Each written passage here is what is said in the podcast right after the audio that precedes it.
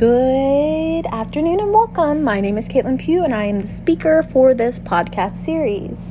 Over the article, What Do Teachers Need to Know About Language?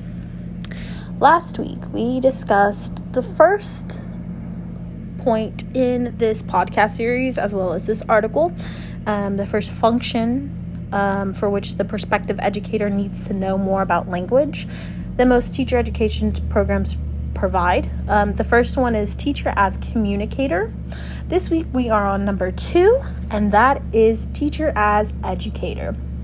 So, for the rest of this podcast, I will give kind of what the article says, um, a little bit of summary, and then after that, I'll give my own opinion and or stories of things. So, without further ado, let's jump into it. Um, so the article starts off right off the bat talking about teachers being responsible for selecting educational materials and activities at the right level and right type for all children in their classrooms.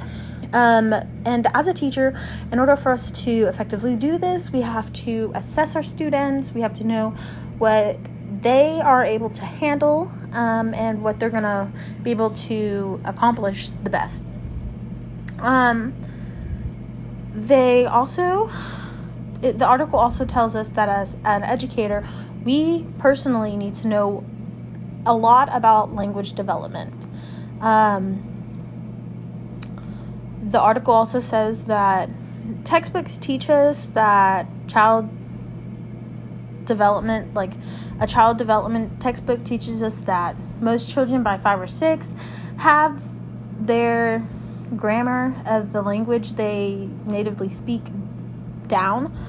Um, but with that concept in mind, the article also talks about how the students have such a long way to go in order for their their speech to function allow them to function in society as adults.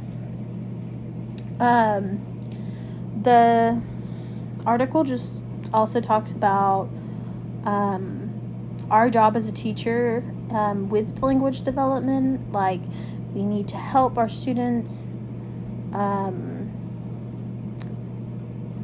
with their different like learn different communications across different curriculums um, and uh, just like the overall classroom environment for our language uh, is super important as well.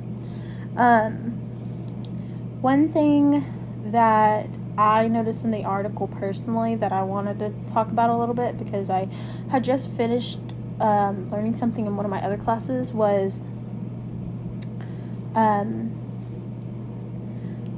in order to teach effect the article says in order to teach effectively teachers need to know which language problems will resolve themselves with time and which need attention and intervention. Um, and i believe this to be true. I also believe that um, sometimes we need to step back and not create uh, not correct a language issue, um, to not c- cause cur- further confusion. We need to wait for the, the right opportunity. Um, in my teaching ESL class, we learned about the golden rule of language correction, um, or error correction, is what it what it was called. And basically, what that is is um, we set whatever lesson we're teaching in that lesson. If we notice a student has um, a language error. And so, as teachers, we need to first define what our objectives for that lesson are, like what we are trying to teach them and their language learning. And then after that, we would look at that lesson objective and compare it to what the error was. If the error does if the error lines up with the lesson objective, then you would address that error then and there. If it does not line up with the lesson objective, then you save that for a later time, for a time when um, you need to, uh, when you're teaching on that specific topic because if we're teaching one thing and we're correcting another, it can be kind of confusing. So that's the end of my podcast, and I will see you all next week.